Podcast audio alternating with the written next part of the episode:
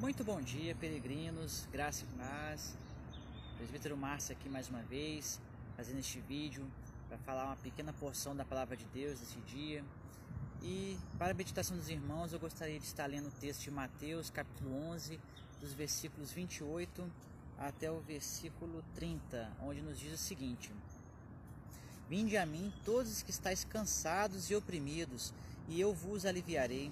Tomai sobre vós o meu jugo e aprendei de mim, que sou manso e humilde de coração, e encontrareis descanso para as vossas almas, porque o meu jugo é suave e o meu fardo é leve.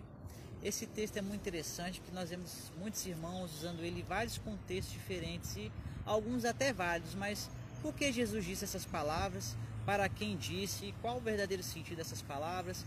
Para nós entendermos isso, é bom nós voltarmos todo o capítulo 11 para podermos entender o contexto da história. Jesus começa essa história quando ele estava é, em determinado local e ele recebe a visita de alguns enviados é, de João Batista, que ele havia sido preso e ter um momento de dúvida nele, que ele estava se questionando se de fato Jesus era o Messias que ele estava esperando.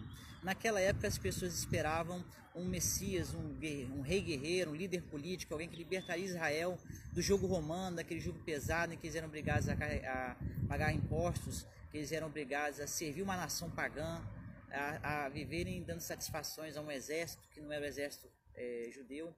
Então eles tinham um jugo pesado e eles achavam que o Messias viria para libertar eles de todos aqueles problemas e trazer uma nova era de é, uma nova era áurea, para um caso, para a nação de Israel. E o que acontecia? João Batista tinha um pouco dessa visão também. E ele mandou seus discípulos para poder questionar Jesus, porque ele estava vendo que Jesus estava seguindo um caminho diferente, que não era o caminho da guerra naquele momento, mas era um caminho de libertação, era algo diferente. E é, Jesus pegou e falou para aqueles discípulos de João Batista que estavam ali, dê uma olhada, vê o que está acontecendo. E Jesus mostrou, ó, os cegos estão enxergando, os coxos voltam a andar, os oprimidos são libertos dos demônios, é, o reino de Deus é pregado para todas as pessoas, para os pequeninos. Então, ele começou a mostrar qual era a real natureza daquela primeira vinda dele naquele momento, que não era libertar Israel é, do cativeiro físico, mas libertá-los do cativeiro espiritual, do cativeiro do pecado, do domínio do pecado, do domínio das trevas, do domínio de Satanás. Então, basicamente, era essa a mensagem do reino, a mensagem de cura, de restauração, de libertação daqueles que estavam oprimidos no sentido espiritual, que ainda estavam sob o domínio do pecado. É interessante que após eh, eles irem embora, Jesus começa a falar sobre João, que Jesus era um verdadeiro profeta. Exalta João como um profeta, o último profeta do Antigo Testamento, mas que a partir daquele momento, daquela situação histórica, algo novo aconteceria, que mesmo o menor daqueles que é, houvesse no reino de Deus, que talvez não tivesse um trabalho tão nobre, tão grande como o de João, seriam maiores do que ele, porque fariam parte da nova aliança, do novo pacto baseado no sangue de Jesus.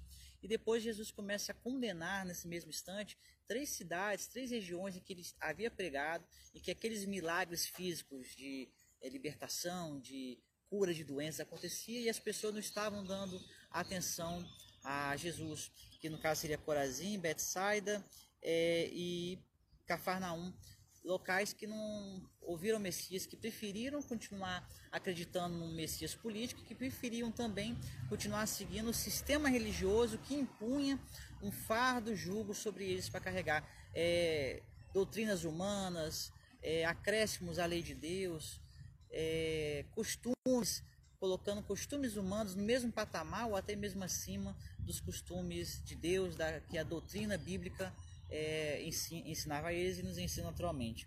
Então, diante disso, depois Jesus passa a, a louvar aqueles pequeninos. Ele fala que ele é louva a Deus porque a sabedoria do Evangelho foi ocultada daqueles sábios, daqueles eruditos, e foi propagada para os pequeninos. Os pequeninos aqui não é necessariamente apenas crianças, mas aqueles que de repente não tinham um conhecimento muito profundo dessas doutrinas religiosas, aqueles que não seguiam a lei oral que era propagada pelos judeus, que não era reconhecidamente uma lei divina, era uma tradição humana.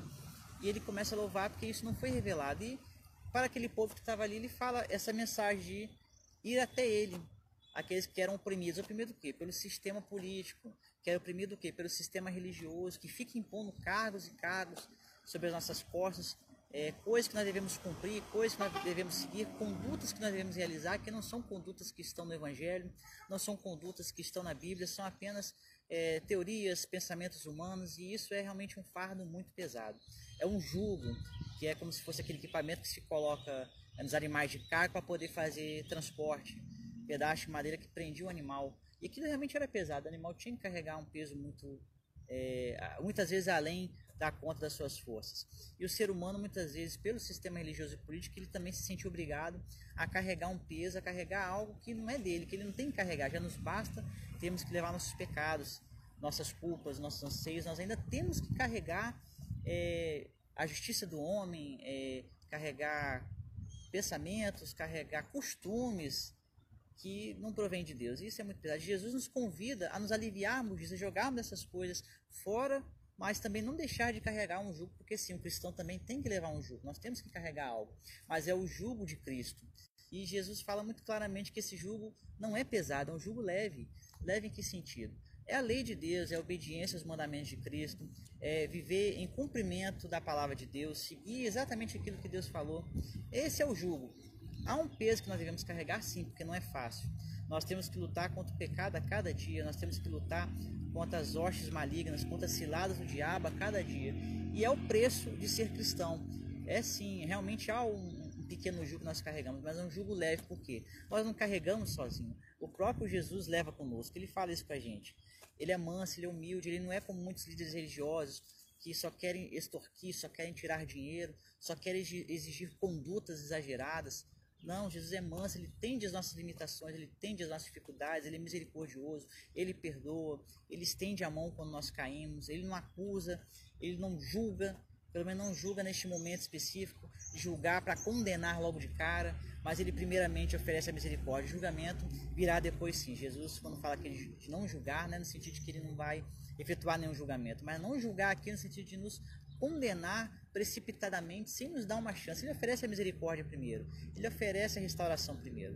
O julgamento vem depois para aquele que é impenitente, tanto que ele falou daquelas três cidades que ele estava dando oportunidade vez, após, vez após vez, pregando o evangelho, falando da, da natureza do Senhor, mas ainda assim aquele povo preferiu não escutar. Aí sim eles foram realmente já julgados e o julgamento deles foi pior, por assim dizer, do que as cidades é, de Sodoma e Gomorra, por exemplo, e do pessoal do tempo do dilúvio, que cometeram pecados abomináveis, e ainda assim essas cidades estavam é, num patamar abaixo, por assim dizer, porque é, é, Corazim, Tiro, é, Tiro, Farnaum, por exemplo, eles estavam vendo a Cristo e não estavam seguindo os mandamentos do Senhor, não estavam querendo exercer fé.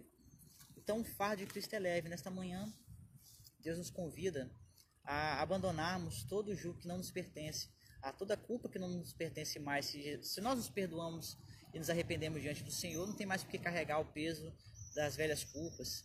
Não tem por que nós nos apegarmos a doutrinas de homens que foram implantadas na igreja, se aquilo comprovadamente não está nas escrituras. Então não tem mais por que carregar esse tipo de coisa, não tem mais por que praticar certas coisas ou agir de certa forma se não está nas escrituras. É um jugo que o homem colocou para manter, manter, controle. Jesus nos convida, carregue o fardo de Cristo, porque esse fardo é garantido. É um peso que nós carregamos sim, não é fácil, mas Jesus nos ajuda, Ele carrega conosco. Amém? Bom, desejo a todos uma ótima manhã, que Deus abençoe a todos nesta manhã e que todos nós possamos assim estar fazendo a vontade de Deus. Continue orando por este ministério, continue orando é, por nossas vidas, por nossa família. Ore por um irmão que você sabe que está passando dificuldade ou tribulação. Levai as cargas uns dos outros Assim diz a Escritura, se não me engano, o apóstolo Paulo escreveu isso em Gálatas, não me recordo o capítulo agora, mas que você continue assim, é, fazendo o que Cristo fez. Ajude o teu irmão a também a levar as cargas, as cargas verdadeiras, as cargas de Cristo, para que nós possamos assim todos juntos chegar no céu, fazer a vontade de Deus e nos alegrarmos diante do Senhor Jesus. Forte abraço a todos, fique com Deus e até o próximo vídeo.